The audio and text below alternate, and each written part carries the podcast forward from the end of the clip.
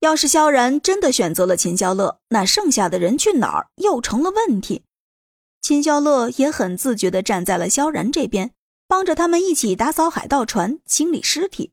不过，他从刚才到现在注意到了一个问题，就是这六个女人和萧然走的似乎都很近。虽说秦萧乐以前对萧然一点感情都没有，但名分还是有的。看到自己的前男友和别的女人这么暧昧，换做是谁都会有点嫉妒的。毕竟萧然以前对秦萧乐也是万般体贴，现在就站在身边，却感受不到一点爱意了。萧然兄弟，我来和你介绍一下兄弟们吧。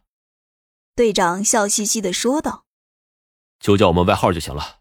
这是老二，这是老三，这是老四。”队长指了指身边几个体型比较均衡的男人，接着说道：“我们兄弟四个现在船也没了，你要是不嫌弃的话，以后就跟着你混了。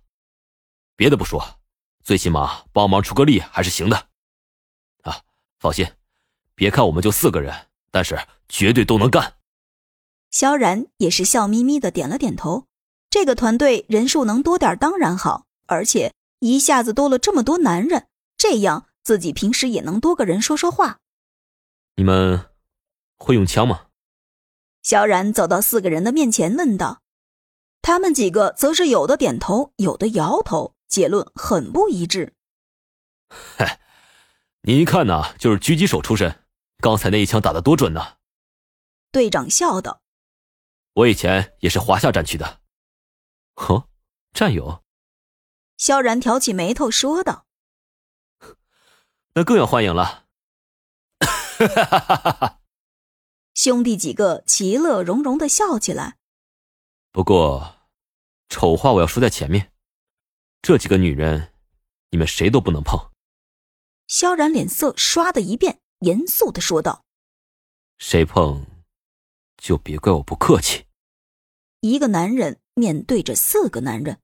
在几乎差不多的身高和体型下，萧然说起话来气场依旧十足，而且这四个人都纷纷被他这句话给吓住了，一个个站在原地，就像被教官训话一样。